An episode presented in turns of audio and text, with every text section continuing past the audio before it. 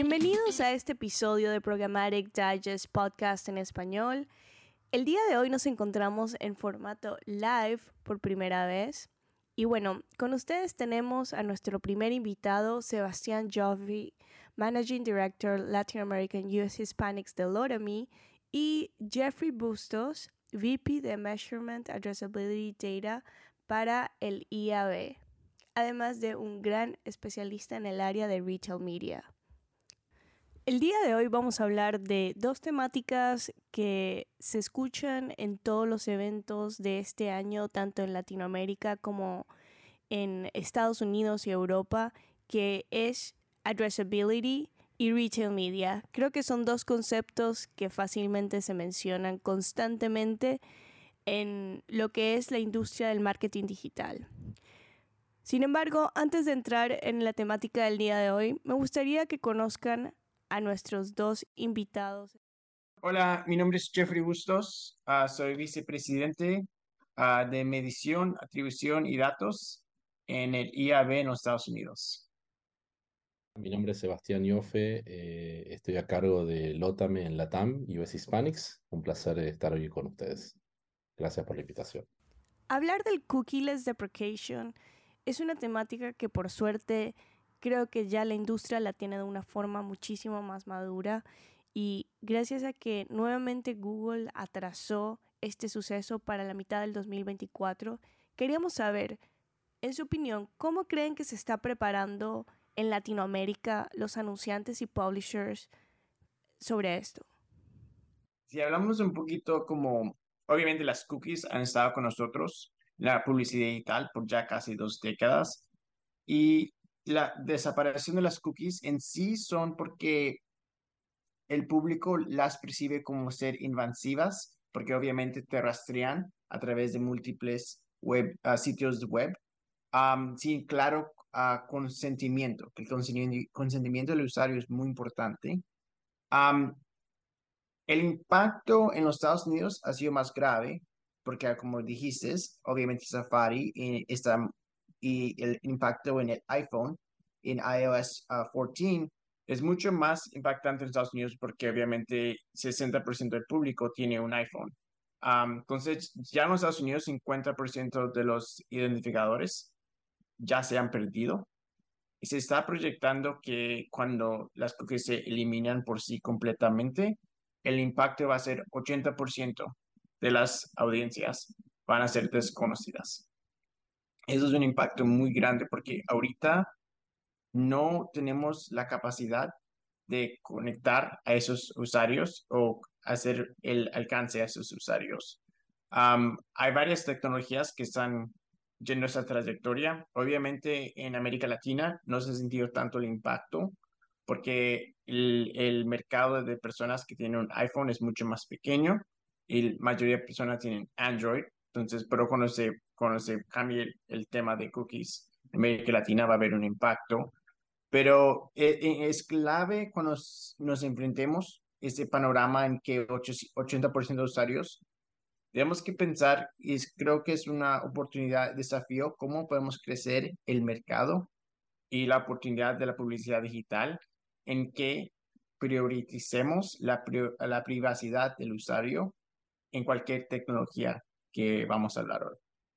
Sin duda, y creo que es bastante clave, como mencionas, que la parte de la privacidad y el consenso del usuario es clave para el éxito de, de, que, de que toda la implementación de esto sea exitoso y así podamos realmente eh, construir audiencias que sean totalmente autorizadas por el, por el usuario y lograr un marketing muchísimo más limpio y con muchísima más transparencia. Y bueno, eh, al punto de vista de ustedes, ¿cómo creen que los especialistas de marketing y los publishers en Latinoamérica especialmente eh, se preparan para estos cambios tan profundos? Puesto que, como ya bien sabemos, Estados Unidos por ahí está un poco más adelantado en lo que es la materia de cookies, pero Sebas, por ejemplo, en Latam, ¿cómo vos estás viendo esto actualmente? Hace dos, dos años y medio lo estamos viendo súper fuerte. Em, y de hecho, lo, primero es que lo vemos como un tema positivo, Digamos, es como, como estábamos hablando, un cambio positivo para la privacidad del usuario. En la TAM hemos visto una muy buena adopción, digamos, Latinoamérica siempre quiere probar las nuevas tecnologías eh, y los últimos dos años hemos hecho múltiples pruebas eh, con anunciantes, con eh, agencias, con publishers y por suerte han funcionado todas muy bien. Entonces, em, para, para irme un poquito para atrás, digamos, esta es la vieja promesa del cross-device. Digamos, es cómo hago para targetear a una persona que tiene múltiples devices y cada uno de nosotros tenemos múltiples devices cada vez más. Entonces, em, lo vemos como algo positivo. Digamos, la adopción en Latinoamérica ha sido muy buena. Em, por más de que quizás es un mercado que no lo impacta tanto como otros eh, perdón, que lo impacta más que, que, Estados Unidos, de hecho vemos mejor respuesta. Eh, y hoy estamos viendo que ya los anunciantes, que son los que son el driver de todo esto, digamos, los anunciantes quieren hacer mejor publicidad y quieren adelantarse a estos cambios, ya no están solamente en la etapa de prueba, sino que ya están en la etapa de implementación y rollout. Digamos, hoy, hoy se transformó eh, ya en un estándar eh, tener dentro de sus estrategias estrategias cookies. Bastante interesante como que lo que planteas, porque por lo menos a nivel tecnológico en Programmatic siempre hay como un rezago, pero sí sabemos que el nivel de adopción en Latinoamérica en distintas cosas últimamente ha sido distinto, por lo menos podríamos verlo desde el lado de todo lo que se te ve, eh, lo que es problemática en general y un tema que yo sé que le encanta a Jeffrey, que es el retail media, que ha crecido absolutamente en los últimos tiempos. Entonces, siguiendo esta línea de ideas, ¿qué empresas actualmente dirían que están liderando eh, la, preparación para un futuro sin cookies? Desde mi punto de vista, digamos, los que lo llevan adelante son los anunciantes en conjunto con sus agencias. Obviamente necesitas a las plataformas tecnológicas y a los publishers, pero los que llevan adelante la conversación más fuertemente son los anunciantes, porque justamente son los que manejan los budgets y quieren que la publicidad pueda seguir siendo segmentada. Eh, en ese sentido, digamos, hace falta una colaboración de toda la industria que se está viendo. Em, pero digamos el anunciante es el que más preocupación tiene y un poco lo que nosotros tratamos de llevar al mercado es tranquilidad, digamos, eh, hay que probar, eh, las pruebas salen bien, eh, las tecnologías existen, las soluciones existen y no tiene mucha complejidad y no es muy costoso. Entonces, invitamos a todos a que, a que lo, lo sigan probando, implementando y utilizando. Y por lo menos para aquellas personas que nos escuchan y, y por lo menos se preguntaban, ok, ¿cómo se ve el addressability en todo lo que serían los publishers? Eh, creo que algo que hay que aclarar es justamente cómo se va a lograr la recolección de first party data cuando ya las cookies no existan, esencialmente, y va a tener que haber una empresa o un link que logre transformar estos emails que ustedes pueden recolectar, eh, nombres, distintos tipos de datos personales y que esto se, de cierta forma se encripte y se vuelva un ID universal. ¿Y qué pasa con este ID universal? Posteriormente lo que se va a poder lograr es hacer el targeting que hoy en día nosotros hacemos con third party cookies o con otro tipo de identificadores. Entonces, básicamente, ese es el reto que estamos hablando, porque creo que actualmente pasa muchísimo que muchos tipos de páginas, de publishers al menos, eh, no tienen una organización de esta data. Entonces, ¿crees que ese es uno de los mayores desafíos? ¿Alguno de ustedes que pueda como pitching acá, si ese creen que es uno de los grandes eh, desafíos para los publishers? E, es un muy grande desafío para los publishers porque aún si, si tú eres una marca y tienes todo el first party de tus clientes, de veras no importa mucho porque los publishers tienen muy poquita first party data. Nosotros hicimos un estudio e, este año y identificamos que en sí los publishers tienen más o menos 20 a 10% de first party data. Entonces es muy importante compañías de tecnología de, identificación, como Loremi, que trabajen con los publishers. Ellos tienen una responsabilidad de trabajar con los publishers y ayudarlos, porque el impacto a los publishers grandes, los publishers grandes también. Ellos tienen el dinero, pueden invertir en la tecnología, tienen su wall garden, el impacto no está tanto, pero los publishers pequeños, los medianos, esos son los que sí tenemos que trabajar con, tenemos que asegurar que las soluciones ponen en cambio para que estos publishers puedan uh, cumplir estos retos y puedan seguir el tema de la publicación y hacer anuncios a, largo plazo. Y también, obviamente, todas esas soluciones es muy importante que sean fácil para que el anunciante o publisher pueda activar estas soluciones o si no, no va a haber crecimiento a largo plazo. Sin duda. ¿Y para vos, crees que ves algún otro tipo de reto actual entre lo que sería eh, implementación de pronto de tecnologías? Eh, sé que se habla muchísimo sobre la incorporación de CDPs, Data Clean Rooms, eh, y bueno, lo que básicamente lo también es que es un DMP. ¿Cómo crees que, por ejemplo, hoy en día un publisher o incluso un anunciante, una marca, eh, puede lograr que estas tecnologías eh, funcionen o cómo las pueden incorporar. Porque por lo menos sabemos que para anunciantes grandes o para los niveles de, de presupuestos que se manejan en Estados Unidos, por ahí es mucho más entendible, no sé, un CDP, creo que el, precio puede ser entre 5K, 10K mensuales que lo pueda manejar una marca en Estados Unidos, pero por ejemplo en Latinoamérica que por ahí ah, pueden haber, o sea, están las marcas globales e internacionales, pero para publishers medianos o anunciantes medianos, ¿cómo puede ser eh, evaluar estas tecnologías y realmente cuál es la que mejor le va a funcionar? Bueno, la pregunta es súper amplia eh, y lo voy a abordar desde un proceso, un esquema simple. Nosotros lo que hacemos es eh, recomendar soluciones a los clientes. Trabajamos en lo que es venta consultiva.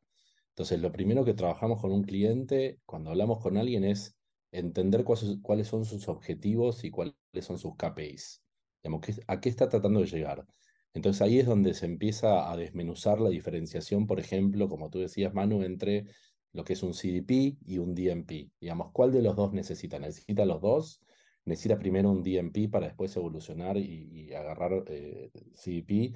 Digamos, tiene mucha first party data. ¿Qué tipo de first party data tiene? Digamos, el foco acá, lo primero es trabajar sobre, obviamente, la first party data.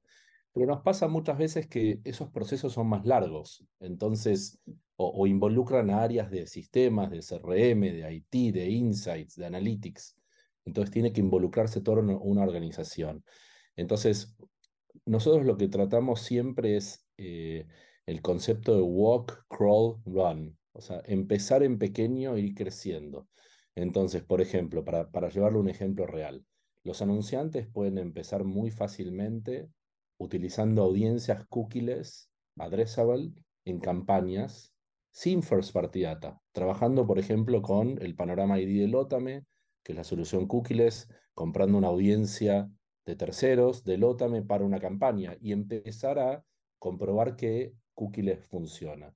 Después pueden evolucionar y muchas veces van a eh, incorporar first party data de las campañas, es decir, taguean los creativos. Después evolucionan y empiezan a, marcar o taguear los sitios, las apps, etc. Entonces, tratamos de empezar en pequeño con los clientes e ir evolucionando con ellos eh, y mostrar un camino con eh, ROI positivo, porque eso es lo que estamos todos buscando. Eh, no sé si respondí tu pregunta, Manu. Sí, sí, sí, sí, exactamente creo que eso es como un, poco lo que estaba buscando y, siento que creo que actualmente es como la mayor pregunta de, de las personas en la industria, como que cuáles serían los pasos a seguir eh, para empezar a armar esta identidad cookies que, que sin duda es hiper necesaria para los años que vienen y además para eh, lograr que esto no afecte desde el lado del buyer eh, tus campañas de marketing, porque la, la, realidad es que si vos no tenés armada eh, las audiencias correctamente y nunca vas a saber cómo llegarle al usuario, que creo que este es el mayor problema actualmente de la usability porque si no puedes identificar, actualmente estamos todos muy cómodos con muchísimos puntos de data que se intercambian entre empresas y podemos saber exactamente que, no sé, a mí me encanta buscar zapatillas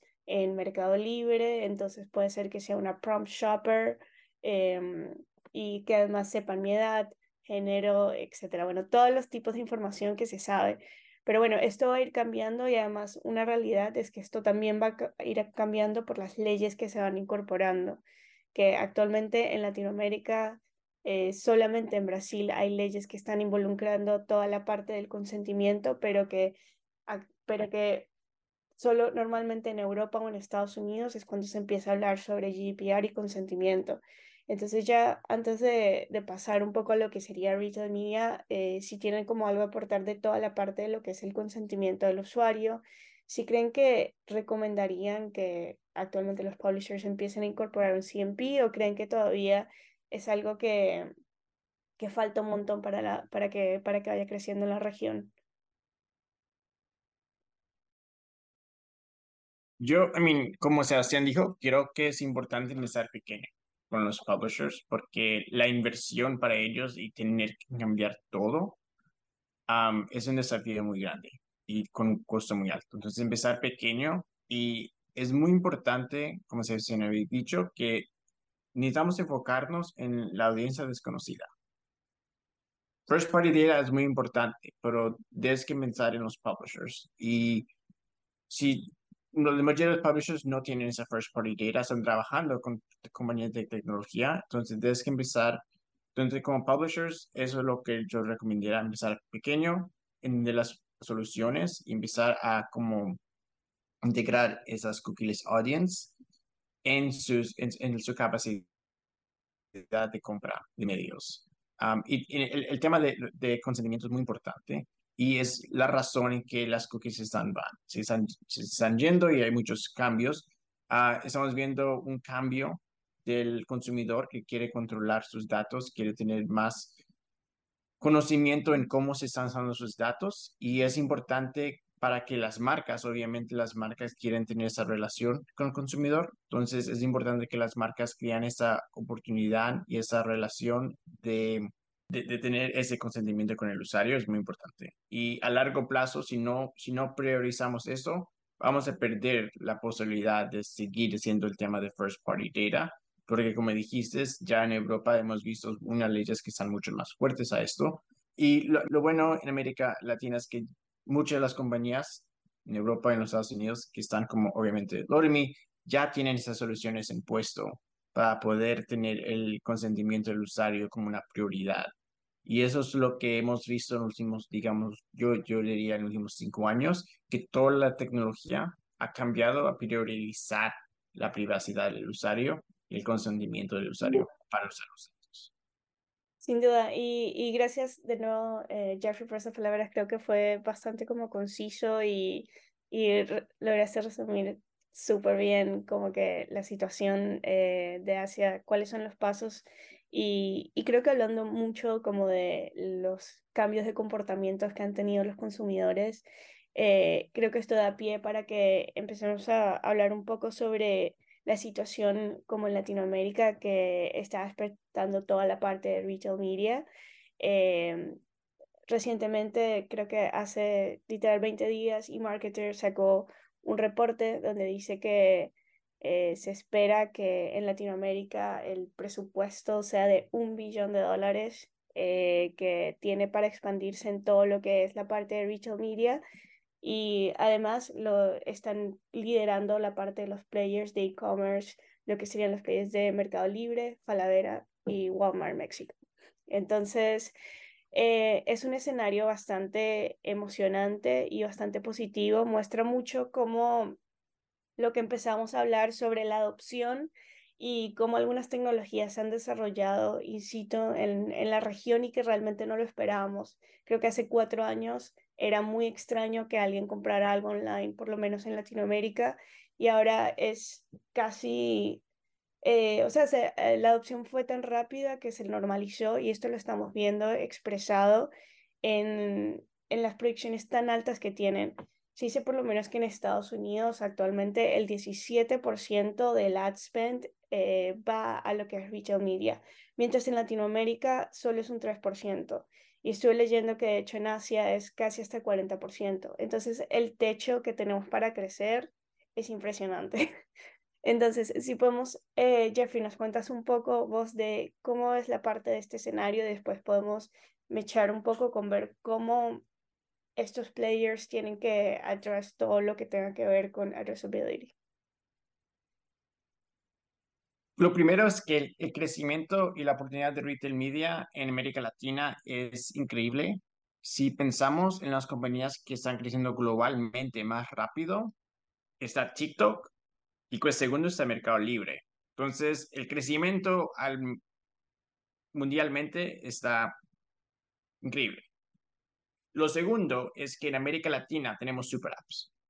Mercado Libre, Falabella, Rappi, son super apps. Y la capacidad de first party data es mucho más avanzada, no avanzada, pero la capacidad en el futuro de esa first party data, porque yo como mercadeo en los Estados Unidos no, no, no soy una super app, solo sé lo que el consumidor compra en mi tienda y puedo hacer varios análisis a predecir quién es.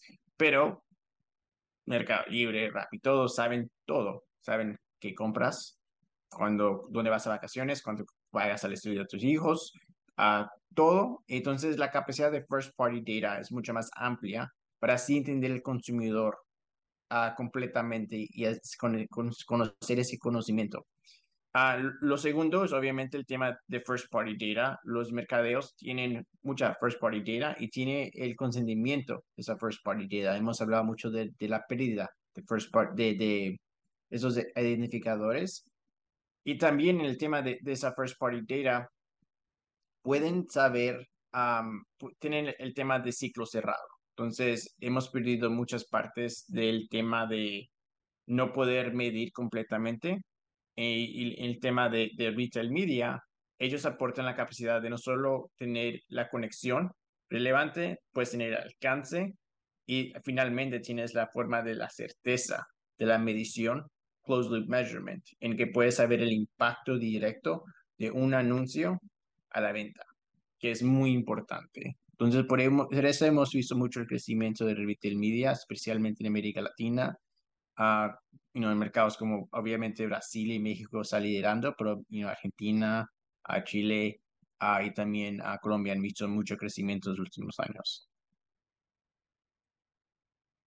Sí, y y justamente eh, creo que por esa eh, necesidad de, de, de, poder ordenar como justamente esta data, porque, bueno, si lo ponemos a pensar, eh, como vos bien mencionaste, Mercado Libre y Rappi, todo el funnel de conversión, todos los funnels de conversión que existen ahí, como permite dar muchísimas ideas de, de lo que es el usuario, de si es una persona, no sé, eh, que es un hard user de Rappi pide un montón, ya podemos saber de pronto tener una idea del poder adquisitivo de esta persona, cuáles son sus intereses, de pronto si pide muchísimo en ciertos horarios, podemos saber de pronto que hace home office incluso.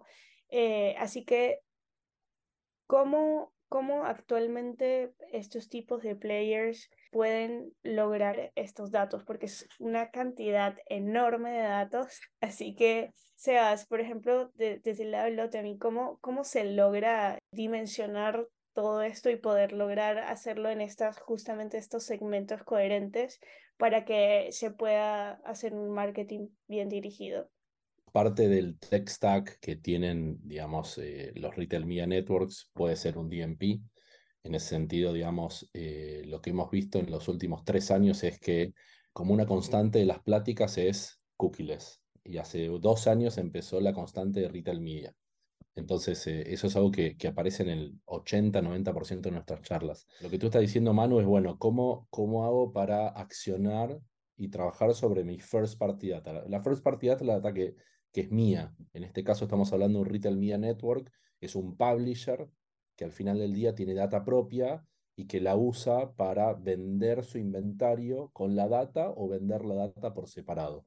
Entonces, el foco está puesto en la first party data, en este perfilamiento que estábamos hablando, eh, pero al mismo tiempo, muchas veces, como tú decías, bueno, Rappi, tú das el ejemplo de Rappi o de Walmart o de Falabella, digamos, son muchos, no, no quiero perderme a, a, ninguno, pero en definitiva es como ese perfilamiento que yo lo tengo en función de lo que la persona está comprando, lo puedo cruzar con y, hacer enrichment contra otros datasets que están en el mercado y que me permiten aumentar ese perfil de, esos usuarios. Es básicamente trabajar sobre esa first party data, organizarla, ofrecerla al mercado con distintos criterios de segmentación. Eh, y de vuelta, Cookie les cruza esto porque esa persona, digamos, no solamente se está logueando en una plataforma, sino que está navegando anónimamente una plataforma sin loguearse, está viendo productos eh, y en definitiva con lo que es Addressability o Identity Resolution, uno puede entender desde los distintos devices que está la misma persona navegando y crear un perfil enriquecido. Em, lo que nombró Jeffrey del Closed Loop Attribution es espectacular, digamos. Eh, pensemos que los retail media tienen toda la parte del mundo real, digamos, no, no estamos hablando solamente digital, sino que es una combinación, digamos, eh, de la persona en, la navegación web, en el celular, y cuando voy al retail y compro, entonces, digamos, hay, hay un, un esquema de, de, medición que es súper interesante. Em, por último, algo que siempre surge eh, y que es interesante mencionarlo es que eh, todos estos, este nuevo medio que surge, o esta nueva categoría, eh, uno podría enfocarla solamente en performance, pero, pero lo que vemos es que en realidad funciona para todo el funnel, desde branding, consideración y compra, los distintos estadios, digamos, entonces no, no es un foco 100% performance, sino que hay que entender cómo mi marca puede participar en este tipo de oportunidades. Y sin duda es como que bastante interesante que, que menciones, es un tipo de espacio que funciona tanto para performance y para branding, porque por lo menos si yo lo pienso desde un lado de, de, de una marca que quiere publicitar y vos estás publicitando en Mercado Libre, ponele o, o en Rappi o en eh, cualquier publisher de retail, eh, pensarías que es algo netamente de performance, porque vos estás activamente en búsqueda de algo o probablemente vas a comprar. Pero bueno, como bien mencionas, eh, es, es bastante certero y de hecho como que leí que es muchísimo más suave para el usuario de pronto si estás buscando un producto en específico en ese momento y te da una publicidad relacionada hacia ese producto, eh, puede ser como que mucho más exitoso ese branding que se logre. Eh, y justamente como que es lo importante de estas eh, audiencias llamadas contextuales, porque está en el contexto de lo que vos estás buscando.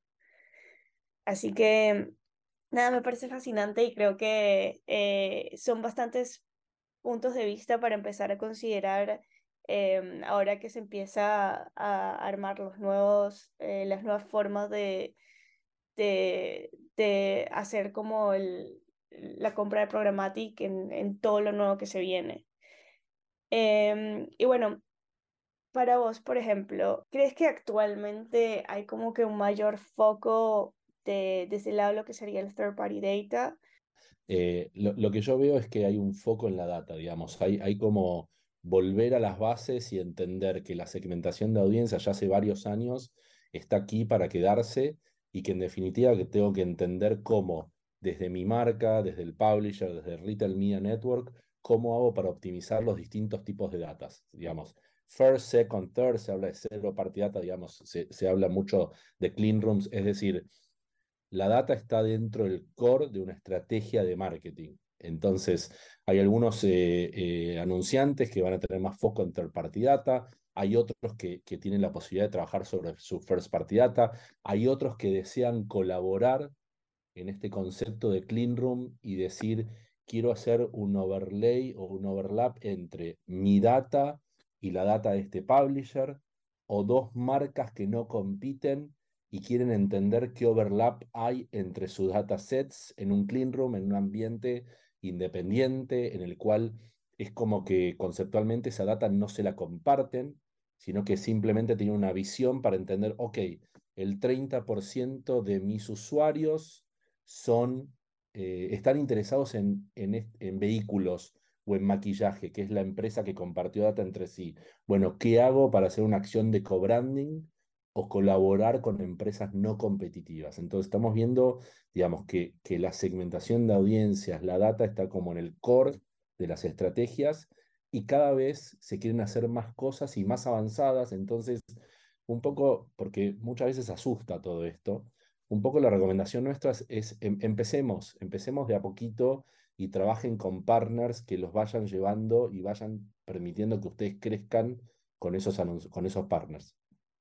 Con el tema de Data Clean Rooms que está haciendo Sebastián, lo muy interesante es que hemos visto, y Manuela, como, estás, como dices antes también, uh, el tema de que retail me está expandiendo a branding y lo que estamos viendo mucho, porque obviamente compramos mucho en esas, en esas aplicaciones de Rappi y Mercado Libre, pero la mayoría del tiempo estamos viendo televisión, hablando con amigos, saliendo, y la potencia y la capacidad que te da Data Clean Rooms es que, como digo Sebastián, un, un mercadeo, un retailer puede hacer una colaboración de datos con un streaming platform. Y hemos visto eso en los Estados Unidos mucho con Kroger y Disney o Walmart y Roku, y, lo estamos viendo un poquito ahorita que uh, Mercado Libre lanzó el Mercado Play. El tema de streaming en retail media es muy importante porque la, lo, que, lo, que vamos, lo que tenemos que pensar es cómo podemos interactuar con el usuario cuando ellos estén en su mundo. Tenemos que adaptarnos al usuario y eso es lo que el Data Clean nos, nos da la capacidad. Y en el tema de la privacidad, lo, lo que hace Data Clean Room es que yo soy un, retailer, yo hago la colaboración con un publisher y solo se hace la conexión en los datos que se, los dos se pueden identificar y el publisher son digamos yo soy mercadeo y estoy haciendo personas que compran jugo de deporte como Gatorade. Entonces, yo como publisher puedo identificar todas las personas que están en mi plataforma de streaming que es toman Gatorade, poniendo esa evidencia, y yo WhatsApp solo reconozco cuáles de mis usuarios toman Gatorade. No voy a saber todas las personas que compraron Gatorade, solo cuáles son mis usuarios que tomaron Gatorade, y después les muestro los anuncios, y al final de la campaña le mando los datos a las personas que vieron los anuncios al mercadeo, y el mercadeo solo puede identificar a las personas que compraron en el mercadeo al final. Entonces, no se están como compartiendo datos de usuarios, se están, se están identificando partes de los usuarios en que sí se puede identificar en dos lados. Y eso es como se está haciendo el tema de closed measurement. Y es la oportunidad muy grande porque cuando estamos creciendo en el tema de retail media, tenemos que pensar cuál es el full funnel del usuario. Y el full funnel no solo está en comprar en la aplicación, está en todo el mundo cuando tú estás al día a día.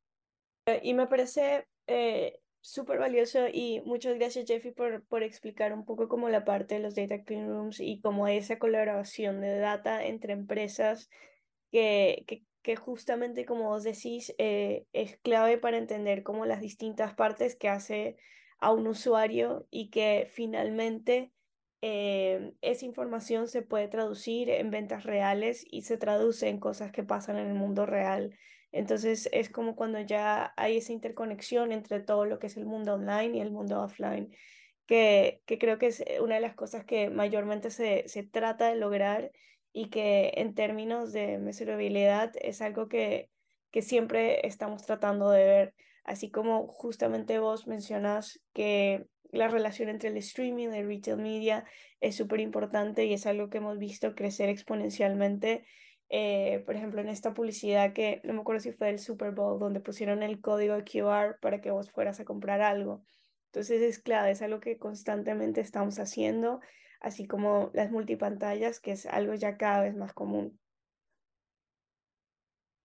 Sí, solo para, porque me quedé con la pregunta tuya de antes de third party data, digamos, eh, está creciendo, no está creciendo, está creciendo.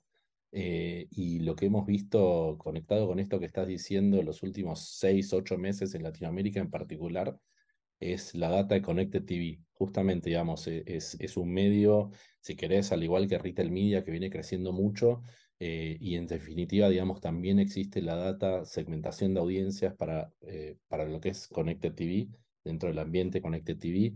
Entonces, bueno, nada, e, esa es una de las tendencias que estamos viendo en Latinoamérica, ¿sí? Obviamente en el mundo también, pero en Latinoamérica eh, es algo que nuevamente vemos que, mm, que las tendencias globales a, Latinoamérica llegan muy rápido, porque los latinoamericanos queremos probar, probar, probar, probar, no queremos esperar seis meses. Entonces, bueno, eh, estamos viendo esa tendencia. Creo que hemos explicado un poco cuál es la importancia actual del retail media en, en Latinoamérica y ya para cerrar un poco, eh, Jeffrey, si tienes algunos tips o recomendaciones de las cuales hay que estar pendiente este año, ya sabemos que la cantidad de crecimiento en todo lo que es marketing, en las inversiones, existe, sabemos que esto es algo que está latente, pero si tienes como algunas últimas palabras para ver que tienes que watch out este año para lo que es retail media y las retail networks? Lo primero es el crecimiento va a seguir creciendo muy rápido. Lo segundo es que va a haber mucho más educación. Lanzamos este jueves el proyecto a crear una guía de retail media para América Latina. Tenemos todos los mercadeos en América Latina. Sebastián, si quieres, te agrego al grupo. Y, ahorita estamos en el tema de, de la educación. Eh, de, de, crear esa educación y también como siguiente proyecto el próximo año es ver por qué lanzamos estándares de medición en retail media hace unos días en los Estados Unidos y ahora la conversación es cómo podemos adaptar estos estándares a América Latina en el futuro. Buenísimo, me encanta eso, Jeffrey, sí, anotame y de hecho a mí siempre me preguntan, bueno, ¿cómo hace Lotame para vender? ¿no? Y, nuestra estrategia de venta es justamente capacitar, porque digamos, eh, hay que explicar para qué sirven nuestros productos, de qué forma, cómo se genera ROI positivo, etcétera. Así que me encanta esa iniciativa y, como tendencia para 2023, 2024, estoy totalmente de acuerdo. O sea, esto va a seguir creciendo, esto no es una moda, eh, eh, está funcionando, hay cada vez más players, hay cada vez más inversión, eh, hay cada vez más preguntas al respecto. y, bueno, digamos, desde nuestro pequeño lugar en, en esa estrategia, eh, estamos para colaborar y ayudar en todo lo que tiene que ver con data, que es puntualmente lo que, hace, lo que hacemos en Lotame. ¿Tienen algunas últimas ideas ya para cerrar este episodio? Y por favor, comparta la guía Jeffrey para que la podamos promocionar eh, puesto que, bueno, la idea de, este podcast es justamente como transmitir nuevas tecnologías y tendencias a través de la educación, eh, teniendo invitados tan interesantes como ustedes, así que eh, si nos puedes compartir también, excelente. Y bueno, si tienen algunas ideas finales.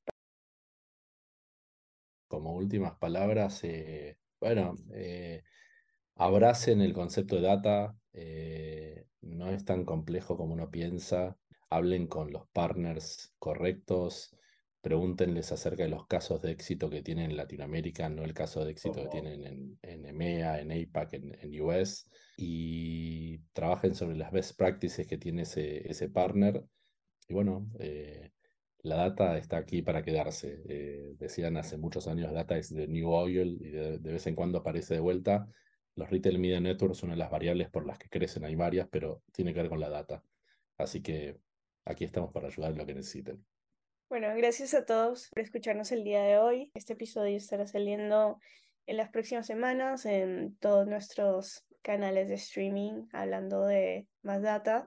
Gracias a Sebastián y a Jeffrey por estar acá y por venir a este episodio. Que bueno, esperamos que podamos hacer un follow-up para saber un poco cómo vienen las tendencias el próximo año.